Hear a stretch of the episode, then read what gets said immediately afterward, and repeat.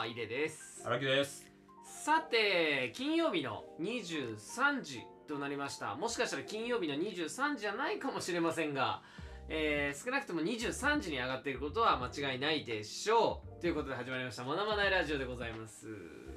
はーい、始まりました。はい、始まりました。学ばないラジオとは、学びに疲れた2人が、とことん学ばないラジオになっております。よろしくお願いいたします。はい、よろしくお願いいたします。はい。ということで、今回なんですけども、私と荒木さん、まあ特に、えー、イレイが、はい。ベロベロでございます。はい、ペロペロでございます。ありがとうございます。もうね、えー寝ろと言われたら5秒で寝れるぐらいの状態になっているんですけども、はい。まあそういった場面に、えー出くわすことも今後うん。あるだろうと。うん。まあちょっと記録的な感じで。はい。もうほんと今にもベロベロで死にそうな私と共に荒木さんがトークを繰り広げると、うん。で荒木さんもねそこそこ飲まれてらっしゃるようで。そうですね。だいぶ後頭部がね、もうい 痛みが、あ痛み系ですか？痛みが、ギシギシと。それ痛みが分かんないんで僕は。だいぶ、もあ痛いですか？う、もうね、体が体が悲鳴を悲鳴を上げている。僕ちなみにもう今ハッピーハッピハッピーハッピーー。もう声のあ、威力から分かりません出てるね。ハッピーハッピー。ハッピーです、うん、来てる。ありがとうございます。ハッピーいただきました。いやーもうこのはこのハッピーって音がね一番後頭部に響く。あー僕今あの狙ってそこに攻撃出だしてるんでいぶ痛いですね。あのいきますよ後頭部にうん。ハッピあー来てるね。ーうん来てる来てる痛い痛いもんね。痛いもん。痛いしムカつくもんね。あれですよあの、うん。なんかそのあるじゃないですか、うん。なんだろうな。漫画で言うとはい。ナルト。ナルトをナルトの漫画ではい。初めて、うん。サスケとナルトが螺旋岩と千鳥を打ち合うシーンわかります。あんまナルトわかんないですか？いやわかるよ。あの給水塔があるあの屋上そうそう。屋上でやるとこね。でそれでナルトのとあのうんサスケがバーンぶつかって千鳥螺旋岩は行く時にカカシ先生が間張ってパーン、はいはい。ね。で飛ばした時の先にその手が給水塔みたいなところにボーン当たって、ボーンってやった時に螺旋岩のところはチョロチョロチョロっと。うん。で千鳥のところはジュバーッとう出る、ん。だけど裏を見たらうん。もう大穴が開いてた。すごいね。あの螺旋岩の方はちょろちょろって表はちょろちょろなんだけど、裏にダメージが響いてて、もう外は爆発してると、っていうのと一緒のハッピー！っていうことですよね。来てるね。今抜けたね後ろ。やっぱ抜けました。後ろ抜けたね。正面じゃないですよねダメージは、後ろに抜けていくね。ハッピーを。まあ、あれを見たサスケがね佐藤を抜ける決意をしてしまうっていうね そうっすよね。すごくもしかして荒木さんも日本を抜ける決意をい今やけど俺給水塔やからねあれ言ったら俺は。別にサスケでもないしナルトでもないからね。荒木さんはあくまでも給水塔 あの給水タンクのねポジションやから、ね、そうかそうかそうかそうそうそうそうそうですよねサスケじゃないから。はいはい。別に俺はやられてる立場やからただただ。君はナルトかもしれんけど俺はただの給水タンクなん給で水タンク。破壊されるだけ今破壊される側でしたもんね。別にそこで争ってないですもんね。俺の威力と誰かの威力里が抜けるとかないから。かわいそうにびっくりした一方的なびっくりした今。給水塔。をそう。ただ破壊ね。えいやーびっくりしたいやー。急になんかサスケにされてたけど。タンクやからね俺はねいや楽しいっすね。いやー楽しいですね。ハハッピーですねやっぱり。はいあのーですねう私たちあのレターというのをよく募集してるんですけども、んうん。まあなかなかレターが来ないんですよ。うん。でまあ一度ね読まさせていただいたコロナ禍でパン作りにハマってというところから結構あれだいぶ俺は個人的にはすごい楽しい回ではいはいはい。あのーダイエットの話から見事に代謝の話につながってで焼きたてジャパンの話につながヤクルトジャパンね。焼きたてジャパンの手の温度の高さ代謝じゃねえかっていうところまで。代謝筋肉だと。うんうんそこまでいってうん。もう素晴らしい流れだとあの回は思ってるんです。第3回なのかな？わかんないけど。うん。まあでもそういう回がありました。で今回レターはまた募集かけさせていただいていて、はい。1件レター入っておりました。お実は？はい。そのレター。はい。第3回をね多分見てくださった方が送ってくださったと思うんですけども、はい。見てくださはいいズズーバラバラバラ。ズズーわらわらわら。っていうあの擬音？おそらく おそらくコメントを打つつもりだったと思うんですよ。あーそのレターっていうよりかはそのリアルタイムリアルタイムで一緒にコメント打つつもりで打った文章がなぜかあのレターいわゆるお便りとして来てしまったと。来てしまったと。ズザーわらわら。これあれよね野球でファーストを走り抜けた方が早いのにヘッドスライディングした時の音でね。待ってください。もう一回お願いしていいですか？えちょっと酔っ払って野球のファーストに走る時って走り抜けた方が早いんですよ、あれね。えそうなんですか？ヘッドスライディングするよりも走り抜けた方が早いんですよ。あれもう科学的に決まってるんですよ。だからヘッドスライディングすることに意味って一切ない。えー、なんでですか？一切ないです。よ走り抜けた方が早いんですよ外側外側に走り抜けれるからあれは。ファーストは。はセカンドとかは走り抜けられへんからそのスライディングした方が速くてああーなるほど。ファーストはその先まで走っていけるから加速をその緩める必要がないからは走った方があその時にちょっと早めのところからヘッドスライディングした時の音がズズーわらわらわらわらわらわらはないんじゃないですか。だからアウトになってるぐらいのね。ああそういうことですか。そこまで含めて。そちょっとこう嘲笑が入ってるわけですか。そのファーストでスライディングした人に対する。うだから笑われてるんやろね。滑った人が笑ってるんじゃなくて。でも俺は練習しましたけどね小学校の頃野球まあやってたんで、まあね根性論の時はやるよねみんな。小 小中はやるよね。まあ高校もやるけどね甲子園ね。やっぱヘッドスライディング。あれ全く意味ない。そんなことあります？いや俺はそうじゃないと思いますよ。遅えもんあれ。やっぱ。ヘッドスライディング。いやいやそんなことないっすよ。じゃあやってみる？今やってみる今。うん。いや走絶対。走り抜けるのとどっちだっいて物理的にですよ。かこの走ってバー行って足を最後前出すのうんとうん。この手の長さ。ジャンプですよ。えジャンプそんな早くいけんでしょ。その弾丸みたいな感じでいけへんでしょ。そんだからなもうギューンビョーンってシュッ空中でダッシュできるんやったらそらジャンプした方が早いよ。やっぱしかもその避ける要素とかないからね。はいはいはい。あのホームベースはキャッチャーを避ける要素があるからそのヘッドスライディングすることに意味があるはいはいはいファーストはないからね。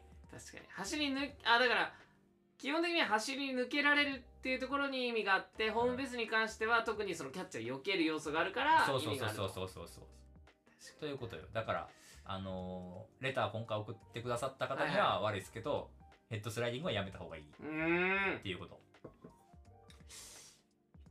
理にかなってますね。とだからやっぱわらわらわらってやっぱ笑われてしまうっていうところまでこう一人で表現してるっていうところではすごく高度なねああ高度なレターが来たってことですかそう俺試されてたわけね。参ったな。いやー答えられてよかったよ無事。いやー参りました。いやこれね冷静さを失ってたら答えれなかった。あその冷静さっていうのはどういうところで失ってたら？いやもう少し飲んでしまってたら。お酒ああ、をね飲酒をそんなに飲酒してないですか？まだまだギリギリのところまだ痛みで痛みで痛みで。耐えてるからね。僕はもう記憶ないですからね今日。ちなみにこの 撮ってるのも記憶ないですかああなるほどね、はい。何回目になってるかも分かってないともう。うん。撮ってるかも分かってないうん。うん。一応あのねあの撮ってるのは僕なんですけどボタンを押してるのは確かにね。撮れてないかもしれないということでちゃんと2人とも見るっていう。うん。画面こを怖いからね。撮れてない？怖いからねそ撮れれてうん。撮れてますね。一応撮れてるんですけど、よかったよかった。まあでもまあもうここからもし止まるようなことあれば俺じゃないです。機械の不具合なんで。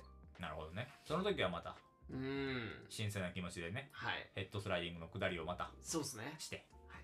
させていただけたらなとはい。思います、どうですかね。こんなにね私ベロベロでございますんで。はい。まあ特にもうね喋れないんですよ。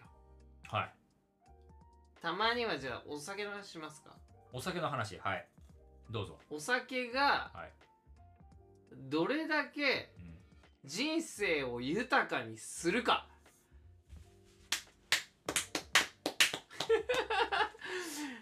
どうですか？はい。このトーク。いやーあんまり興味ないですねあんまり興味なくてこうテンションだだ下がりぐらいのねいや感じですけど。いやーそこはねちょっとあのいや。あのー、イレさんにはい。ちょっとリードしていただいて。そうですよね、はい。だって今回あのもしかしたら今までなかった僕からのうん。スタートトークうん。になりますので、お酒がはい。なぜいいか。なぜいいかはい話させていただこうかなと。あよろしくお願いいたします。思います。よろしくお願いしまずですねお酒はね、うまいっすね。ます味が？味が。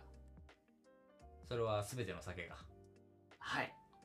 でこの時点であの納得いかない人いたらあぜひ放送切っていただいて。あーそこでもう そこでふるいに落としてしまう。そうですね。もうこれで。あー。ええお酒がうまいと感じられない人と未成年はもうふるいでかけてしまうわけでもうございますね。いやーじゃあやめましょう。とりあえずこの酒の話を。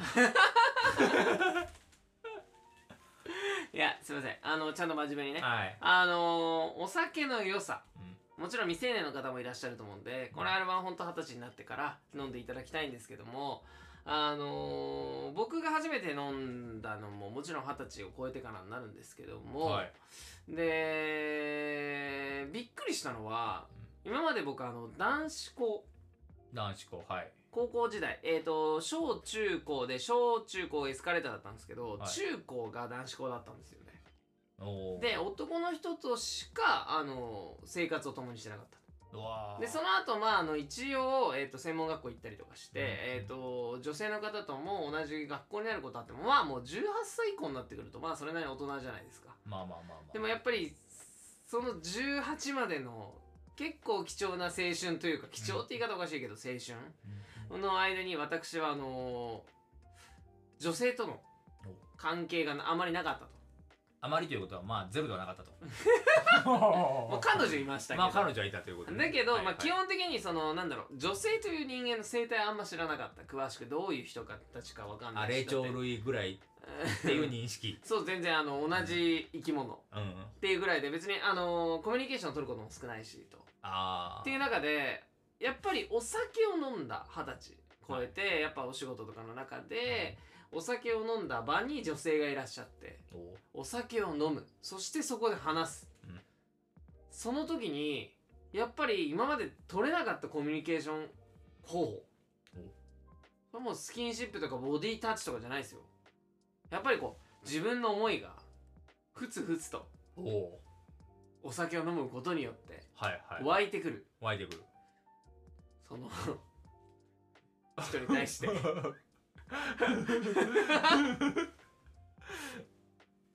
いやーもうこれね没回ですよ。持つでしょうね。でもまあまあちょっと喋りましょうよ、はいはい。ボツですけど、はいはいはい。いやだからあのーコミュニケーションを取ろうという、はいはいはい。なんかいなかったそういう人とのコミュニケーションの中での、あのこれもう今さっきは女性のせ女性っていうだから自分と対する異性うん。の話にしちゃったからよくないけどシンプルに喋りづらかった人人と喋れるようになった。っはいはいはい。ていうことがお酒の良さだと思ってるんですよね。うん。だから要は会話でいうその潤滑油的な。潤滑油です。もう完全にだから、えっと喋れないんですよ本来。うんうんなかなか緊張して。はい。で緊張とかまああのやっぱり経験してきましたけど今までの中で。でもはい。お酒を飲むことによる緊張のほぐれ方って異常なんですよ。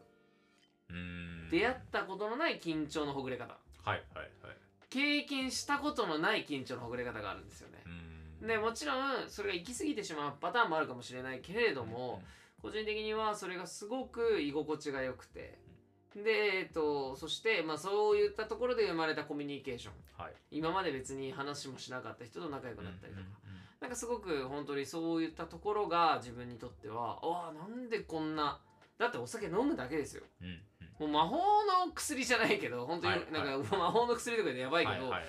なんかで皆さんが普通のに飲むような、なんだろうな睡眠薬じゃないけど眠れないから眠るみたいな、うんうんうん人とコミュニケーション取れないから酒飲むと一緒のような感覚ですごく人とのコミュニケーションが図れるようになった経験からまずはお酒っていうのが始まりました私は。えで人とコミュニケーション取るためにじゃあ何が必要かってなった時に例えばですけど生ビール飲めた方が楽なんですよ。ーうん。まあ最初はね。そう最初何する？ってね生生生ってみんなが言ってる時に、うん。じゃあうーんとうーんカシス、えーウーロンあないんですか？えっとカシスあカシス系がないんですか？とかじゃなくてっていうところでなんかカシスリキュールねえとかねえだろっていう話だけどね。大体ね大体あるだろうっつね。すいません、ね。っていうでもまあ生。生ね。はいはい。っていうところを覚えようと思ったりとかそれはなんか男友達に合わせる意味でも生飲めるように乗っといた方が潤滑に進むなとかっていうところを覚えようと思ったりとか、うん。でもそれでその人とのコミュニケーションがよりあのうん。簡略化されるっていうか、っていうところを経験したのが僕のお酒好きの始まりなんですだから今でもそうなんですけどお家での一人で飲むっていうことはほぼなくて結局コミュニケーションツールでしかなくて、うん。まあ、たまに僕お家で飲むんですけども、うん。その時は大体なんかこう今だったらツイキャスとか、はいはいはね、い YouTube とか、うん。そういったところで飲むとかはあるんですけどうん。一、人でただただ淡々と黙々と飲むことはないんですよ。結局コミュニケーションツールはいはいはい。なんです潤滑油。うーん。まあちょっと言うならコミュニケーションツールっていう意味でちょっと違うけどちょっとコミュニケーションツール寄りな話をするなら映画とか映像作品を見るときに、えー、とお酒を飲むことによってより感情が高まって共感力が増したりとか、えーっていう意味で作品でより泣けたりはいはいはい。より興奮したりっおていうことがお酒にはあると思ってるんです効果として。はいはいはい。まあ、一人で飲みながら、まあ、映画見るとかなくても例えばじゃあまあね飲んで帰ってきた後にちょっと軽くなんかひ一作品見るっていう時にも感情の高まりがあったり違法アップロードされた映画を見あー。たりとかする違法アップロードではないないですよね。やつないやつ。ちゃんとあの UNEXT なり。たあーよかったよかった。うん。危なかった。ちょっとエロい方だったらファンザとかになってきますけども。それちょっとわかんない。ね ちょっと DMM の18禁のやつはファンザなんです。それちょっとわかんないですねちょっともうこんな熱弁させてもろってけどもはい、まあ、ファンザのあのロゴをされてる方はすごい海外の有名な グラフィックデザイナー。あそこ広めるんですか？がデザインされてるんでそこのところねそこまでちょっと。うんっはていうところでのいはい。あのより感動がうん。高まるっていうことの効果もあると思っているので私はすごくいいなぁとうん。思っているんです。はい。お酒って。うん。どうですか？なんもないですね。その通りって感じですか？その通りですね。まあ僕にとってもねあのお酒は潤滑油コミュニケーションをねよりこう滑らかにするようなものだと思ってますのでまあそれ以外になんでもないですね。あの僕もあの家で あの飲むことないのでないしあのまあけど最近はねあの割とその友達の家に行ってまあこのご時世なので、まあ、ちょっと一択飲み的なことをしたりとかは、うん。まあ逆に増えてる。うん。だから飲む飲む量は多分そのこのご時世になってからの方が増えてるかも。量とか含めて。うん。そのコミュニケーションツールとして。それこそあれもありますもんね。リモート飲みとかもあーそうそうそうそう。ああいうやつとかの方がこうちょっと飲み方的には、うんなんかこうちょっとクイクイっといってしまう瞬間多かったりとかそう外だと気使ったりするけどあーそうそうそう家だと気使わないで済むじゃ終ないわったらすぐ寝れるしね。確かにうん。だからその安心感から、だか逆に。逆にしてね飲めるギュッと出れるしそうそうそうそうそう。なんならもうベッドで飲んでたらいいからね。別に。ベッドで飲んでたらそのまんま寝れるからね。それなんかジャルジャルの YouTube のあのコントみたいな なるほどね。あのジャルジャルの YouTube のコントであのなんか面白かったんですけどその えっと新卒に絶対に遅刻してきたやつみたいな コントがあったんですよ。おうおう。で新卒のでなんかそのあ受験かな、うん。あの新卒受験じゃないあの新卒の、えっと、面接うん。に遅刻してきたであろうやつみたいなやつであの新卒の人があの明らかに寝てる。ああ寝ながら面接受けてるやつ。そうそうそうそう。絶対寝てるだろみたいな。でも寝てないかなって思いながら面接する面接官との あのこのせめぎ合いが。なるほどね。いやまあまあまあまあでもそういうのも全然そうですね、はいはい。まあまあまあ全然話は違うけど、うんでもそうですよね。実際寝ながらだって別にいいわけでそうそうそう。まあそういう時代になりましたよね、うん。なんかリモートで十二分に寂しさが紛れるような時代にはなってるなっていう感じはあって、やっぱ人間のコミュニケーションっていうのはやっぱそういったところにまあ僕らはやっぱ一緒にブランドもやってますから、うん。一緒に飲むっていうブランドやってますし、はい一緒に飲むっていうブランドもこういうご時世だからこそのこうノミニケーションのうんあり方みたいなものを考えようみたいな感じですけどもまああのね決して僕らが言いたいのはなんだろうな外に飲みに行きましょうとか斡旋したいわけじゃなくて、確かにね。あのこういった場面でどんな形であれやっぱ飲み飲みという文化があって、それで生きてる人たちもいてみたいな,、うん。なんかそういったところを大事にしながら、うん。なんか別に誰もすなんか傷つけたくないので、うん。なんかねリモート飲みもありつつ、うん。そういったところともいい感じでなんかコラボレーションしながらなんかいい感じでやっていきたいっていう話なんですけども。はいいやその通りですよ。あ なんすか？あ今日はちょっとなんすか？僕が喋って。うん。うなずいてなあのー同調していくフェーズ。そんな回いらないんです。いやーけどねあのー飲みに関してはあの僕はもう素人なんで。言えば。え？まだ。荒木さんの方ですか？僕より？あまだあのちょっとビールちょっと苦手かなぐらいのまだフェーズなんで。それに関しては本当ですか？ちょっと。それはまあちょっと。ビールでも僕も分かるんですよ。そのその感覚に関してだけは、ビールがうめえって、なぜか今なってるんですけど、うん。理由はないんですよね。うん、うん、てかビールのうまさについて話すの面白いですね。あー確かにね。ビールがうまいってうんどういうことなんだろうっていう。いやなんかねあのーあれだけそのまあ言ったら結構苦い。苦いね。苦味ベースの、あのー飲み物であれだけこう世界中で日本だけじゃなくこう世界の中でもスタンダードなアルコールになってる理由って何なのかなみたいなところは正確かに。直ある。なんか例えばですけど、あの全然話はまあ苦さとは違うんですけど、はいじゃあ、えっと日本だったら、えっと納豆、うん。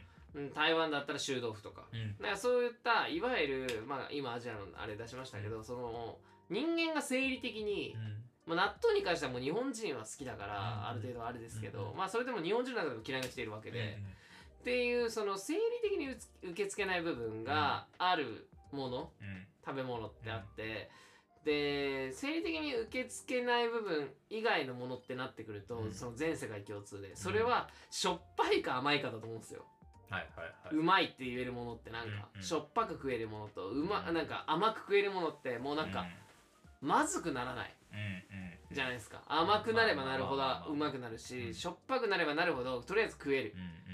っていうところを考えると苦ければ苦いほどうまいってなるものってその納豆とかに近い分類をされがちじゃないですか、うん。おそらく、うんでまあビールってもともとどこなんだ？ドイツ？ドドイツビール有名ですもんね。やっぱり。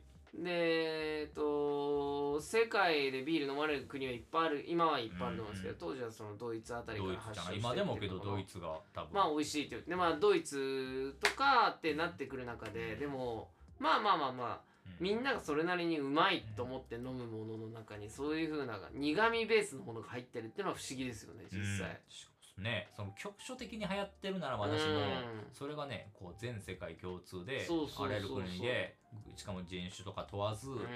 しかも気候とか地域性とかも問わずこう流行ってるっていうのはすごいなすごいですよね。なんか、だから本当納豆が流行ってるみたいな感じじゃないですか、そうそう納豆が世界中で当たり前にになんか食べられてるみたいな。けどそう、納豆はそうなってなくて、っていうところでこうあんだけこうねビールが盛んに広まってるっていうのはこうすごいなっていう。なんでですかね。いやー本当にね。理由が見つけづらい。いやなんかその日本で言うとそのとりあえずビールみたいなところがあってその一一杯目はビールで乾杯。けど正直お美味しさとかは分かってないけど飲んでるっていう人が多い。正直多いと思ってて、うん、けどあのー、なんだろう。そのビールの税金がかかるから発泡酒を飲むっていうぐらいそのビールに近いものを飲みたいっていう人間の欲求っていうのは日本人もすごくあってなんかそれって何なんだろうなみたいな、はいはい、要はそれってすげえビールを美味しいと思ってるからその安くてビールに近いものを求めてるわけやうん。んね。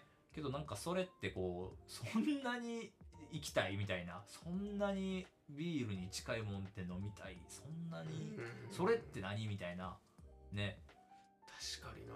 ね。なんかちょっと今ふと思ったんですけどえっと結局日本にうん。ビールが来たのって、おそらく第一次世界大戦かまあ江戸江戸時代後期とか後期とかですよね、うん。だからそのいわゆるドイツ、うん。イタリア日本がまあまあ第二次世界まあ大戦とかで勝った、ねでもろもろそういったところで、うん。まあ多分その外交とかある中で、うん。実は分かんないけどまあアメリカとかみたいな国はもう全てのいろんな移民がいて、いろんな人たちの文化を取り入れてるからあれかもしれないけど意外とビールってそういう感じなのかなって今思いました。その要は、ドイツ発祥で、ドイツが持ち込んだものだし、えーその付近の国しか意外と今飲まれてないのかなって思ったりもしました。要はその名残が残ってんのかなっていう、日本人は。今俺ら日本人だからうん日本人的な感覚でトークしてるけど実はそんなことないのかなとか今ちょっと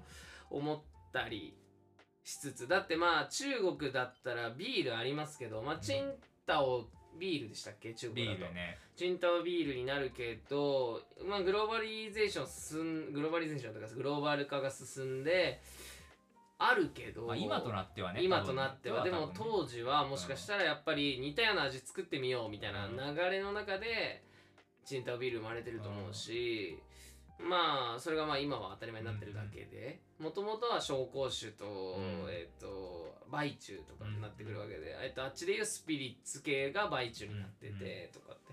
やっぱだからお酒の分結局文化圏ごとに変わってきてるのかなとは思ったりしつつ。うん。っていうふうには。でもビールは結果的に今はチンタオビールがあったりとか、韓国でもビールあったりとか、ってなってるってことは間違いなくうまいものとしてう流行ってはいるんですようんね、そうね。そのその後の人たちがうん。盗み盗みの文化で、ってことはうまいんですよ。うまい。で俺もうまいとは思うんですよ。なんでうまいかっていう説明ができねえんすよそうね。しかも日本のビールってやっぱりちょっと独自文化性がやっぱりあってなんかキレがあるものが美味しかったりまね。まあそれはね、そのあらゆるこううん。大手メーカーさんがね、こう商品開発する上で、うん。日本人はそのキレとその喉越しっていうところを重視するから、まあ、日本のビールって結構ドイツのビールとかと違う。違いますよね。やっぱり辛い。うん。やっぱりねそのスーパードライとかいうのがね、うん。やっぱりそう売れたっていうそのね経緯もあったりとかして、やっぱり比較的辛いなんかそのお飲み物としては重いうん。重めのドリンクがあるのに、はいはいはいはい。こうねこんだけポピュラーになるって。その逆にドイツのビールとかが日本にもっとその広まってたら流行ってる理由もわかる、はいはいはい飲みやすいからね。確かにね。なんかまあえっ、と物にもよるとはもちろん思うんですけど確かにドイツのビール飲んだりとか、まあ、あっちのドイツあビール飲む時って、まあ、もちろん苦味系が強すぎるものもあるし、えっ、とちょっとまあだから要はビターな感じうん。もあるしちょっとこう果実味の強い比やつ。較的ねフルーティーなのがフルーティーなのが多いとか多っていう中で確かに辛さっていうねキレ、えーは後味に残りづらいもの、うんうん。みたいなものを作る文化って日本には確かに日本ってとひたすらに切れないイメージはあるんで確かうん。にそのビールに求められてるもの、本当にね。そこは確かに面白いなと思いますね。うん。だから日本酒っていうものが流行ってたからっていうのもあるかもしれないですね。うん。だからそっちに寄せたんやろうね。その味の要素みたいなところを、はいはいはいはい。まあ、そもそもそのキレとか喉越しだから喉越しがだからビールの特徴なんだろうね。うん。その日本酒とかとはまたちょっと違ううん。こうやっぱりこう炭酸的な要素っはいはいはい。ていうところがやっぱり強め。うん。けどまあキレに関しては多分おそらく日本酒とかから来てるはい。もののこう組み合わせで、まあ、日本人が多分比較的好きなそのところに。うん味覚というか、うんけどねそれそれが世界中で流行ってる理由にはなってないから、うん。なんかまあそこに関してはこうねあのなかなか難しうん。いなんかね実際調べればあるんだろうけどねうん。そのビールが流行ってる理由みたいなそうですね。なんかもう多分全然違う味とか関係なくその流通がどうこうとかいう話かもしれんしなんかね大手企業がすごくこういうところのプロモーションをした結果、うん。まあ、世界中で流行ってる可能性はある。そうですね確かにな。けどあれはスタンダードなお酒になるべきではべきではないというのはおかしいけど、うん。まあなってるのは不思議な味よね。そうっすね。あれが選択肢にあるのはうん。おかしくないけど、もっとなんかポピュラーな味の誰でも飲めるアルコール度数もこう、まあ、比較的まあ低めね。低めで、みたいなものがもう乾杯はまずこれってなってるのならまだしも割りかしそのねクラス分けをすれば一番前なんかね特別クラスみたいなところにいるうん確かに。のがあんだけこう王道のポジションを得てるのはすごい違和感。確かにな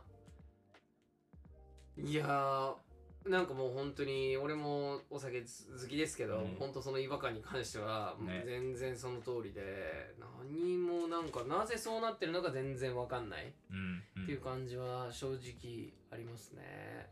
チューハイとかまだしもね。うんレモンチューハイがそうそうそうそとりあえず乾杯レモンチューハイってなってる文化ならああまあ確かに。う。うん、まあ酔えるし。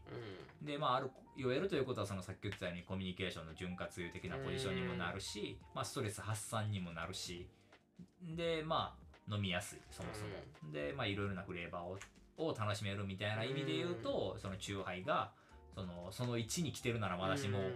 けどやっぱりビールってやっぱそこよりもこうちょっとやっぱ王道感が強いというか。確かにな、なんですかね。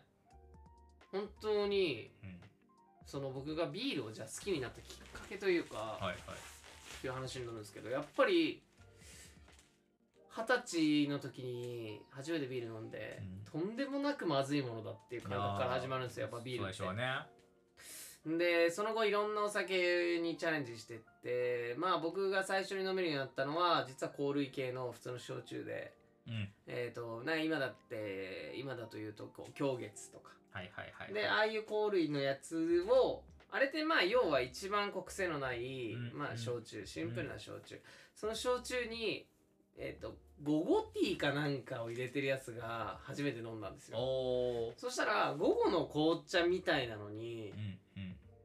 すごくこう美味しくて。だから午後の紅茶みたいに美味しくて。てか当たり前ですけど午後の紅茶で割ってまあるんでまあまあまあ午後の狂月だけもね。だからまあ今言うほろ酔いですよね。あれはだからジュース感覚で飲めますよっていうところに近い感じではい午後の紅茶にちょっと焼酎が入ってましたっていう話であって。そうしたらでも楽しくもなれるしっていうところから始まりもうそこからはまあトントン拍子でこういろんなお酒飲むようになるんですけども、はいでも結局21歳の半ばぐらいまではうん。ビールはかっこつけて飲んでたというか、うんうんその場に合わせてじゃあうん生でって言ってただけですっごい辛くて、はいはいはい。だけどある日やっぱ夏ですよね。真夏にはいはいはい。ライブが終わって、でそのライブ後に、まあ飲み行こうってなってうんはい。とりあえず生で。うんマジで喉乾いてて、うん。うんもうなんか入れたい、はいはいでもはい当時はそんなよくお酒飲むような感じでもないし、うん。まあ水でも本当はいいわけですよ、うんうん。もう水ガブ飲みしても、うんでもうなんかこうその時はもう飲む余裕もなくうん。カラッカラの状態で、はいはい。このビールまあバービール頼まなきゃいけない、ビールバー頼んで、はいで乾杯カンってやって、うわ喉乾いてる。ゴクゴクってもう喉乾いてるんで、そのもう、んんんなんか味わうとかじゃないですよ。もうシューとかじゃなくて、うんゴクゴクいったんですよ、はいその時に、まあまさに喉越しです、うまっっていうもう衝撃的なうまさ。はいはいはいはい。やっぱりこう麦の中にある当然ながらえっとまあビールって糖質があるって言われてるんですけど、うん。えっと他のね焼酎とかと比べて、うん。蒸留酒とまあ、うん。そういうとこところの差にはなるんですけど、うん。醸造酒みたいな感じで、あるんですけどもそういった差の中でもすごくその麦の甘みを感じて苦さの中に全然甘みがあるんです。よはいはいはい。その甘みうん。と、なんでか甘いのにんもうキレが強い。はいはいはい。甘みよりキレが勝ってくる。こう日本酒のような甘ったるいじゃなく、うん。キリッキリッキリッとこう甘さもあるのにキリッとくるっていうところのなんかまあまあ言ってしまえば本当水みたいっていう表現をよくお酒飲む人にうん。あの嫌がられるんですけど本当に水みたいな水のような炭酸水を飲むようなだから炭酸水飲むよって思われちゃうかもしれないけど、はい。はい本当そんぐらいうん。に感じるぐらいうん。衝撃的な美味しさで。なのにちょっとこうふわっと酔えて、うん。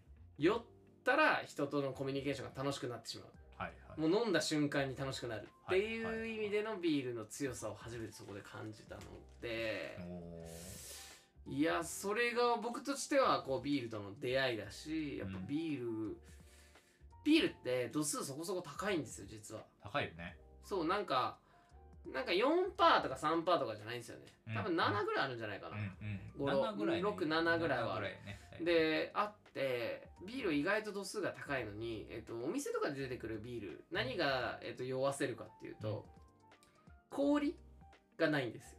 あー確かに。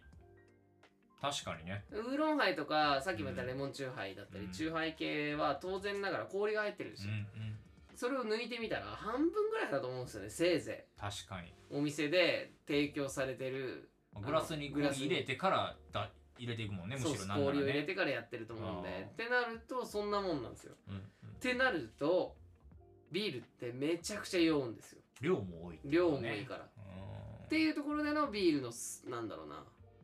酔えるってう。んいうう、ん。まあ酔えることの重要性ってまあ当時強かったと思うんですよね。だからうん。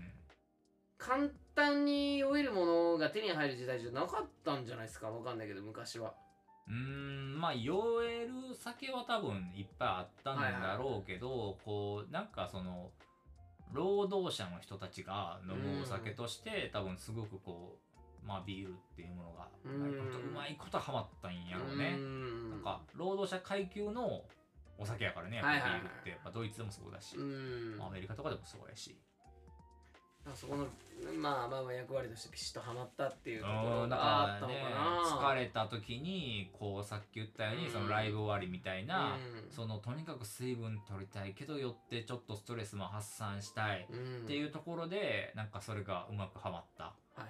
まあ、戦後とかのこうね復興していくこううん。経済社会の中で、まあ、日本人のこう労働スタイルにすごくあったんじゃないのかっていうところがまあなんだろう推測できる範囲かなというところでいかがでしょうか？QED QED ということで。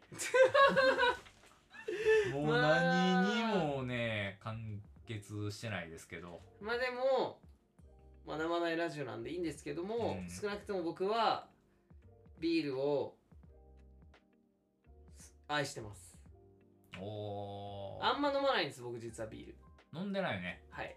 焼酎とか焼酎ばっかなんですけどで,、飲んね。もビールっていうものをうんそんだけ愛してるからこそ、はいはい軽率に手を出さない。ビールが本当に飲みたい時に僕飲むんでビールって。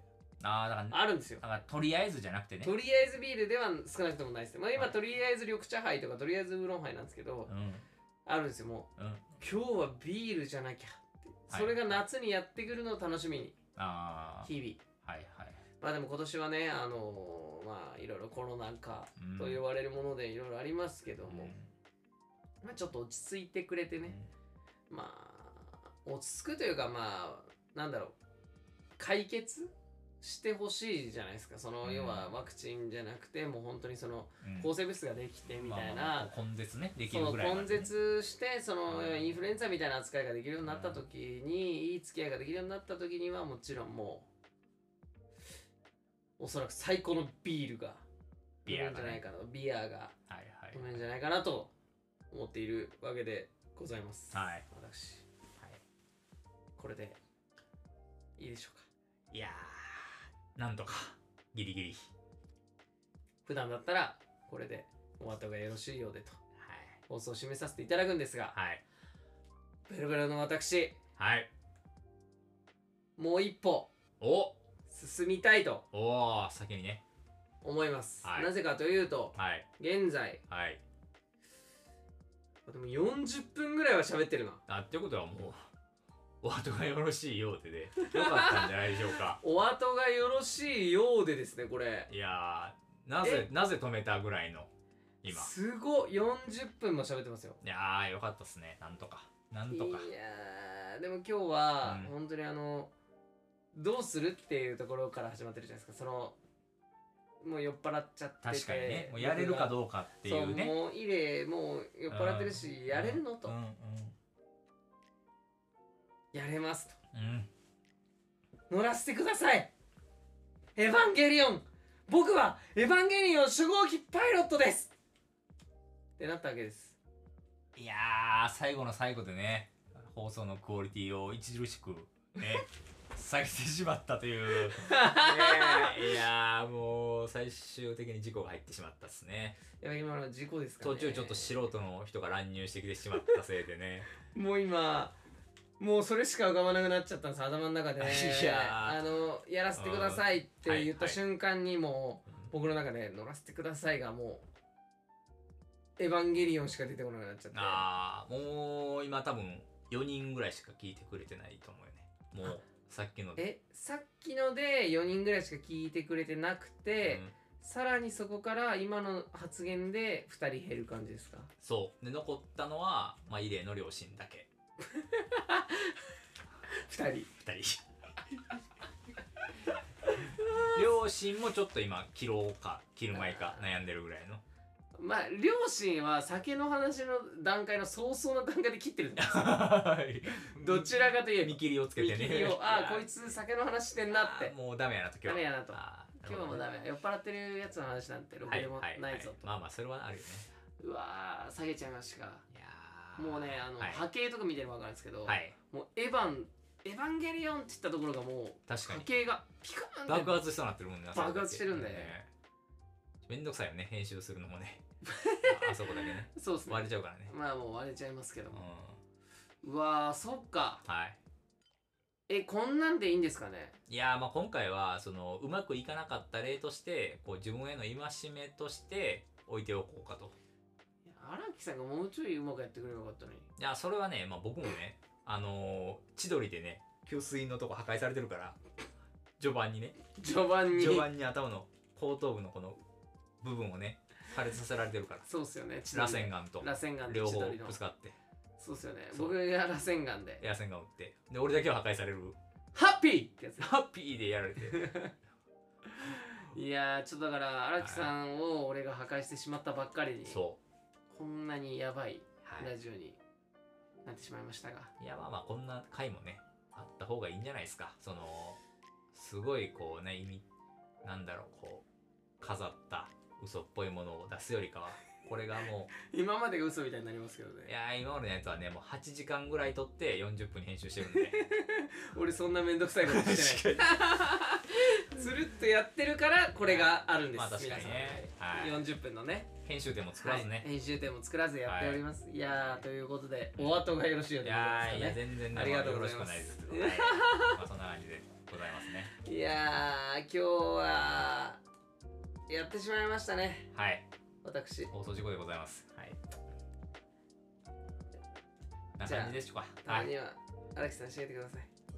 やーというわけで、えー、と皆さんいいかがだったでしょうか。まあこんな回もたまにはありつつ、まあ、40回に1回ぐらいはありつつ放送を続けていけたらいいと思っておりますので今後ともよろしくお願いいたします。というわけでお相手は荒木といい例でした。はい。ありがとうございます。バイバーイ。バイバーおやすみなさい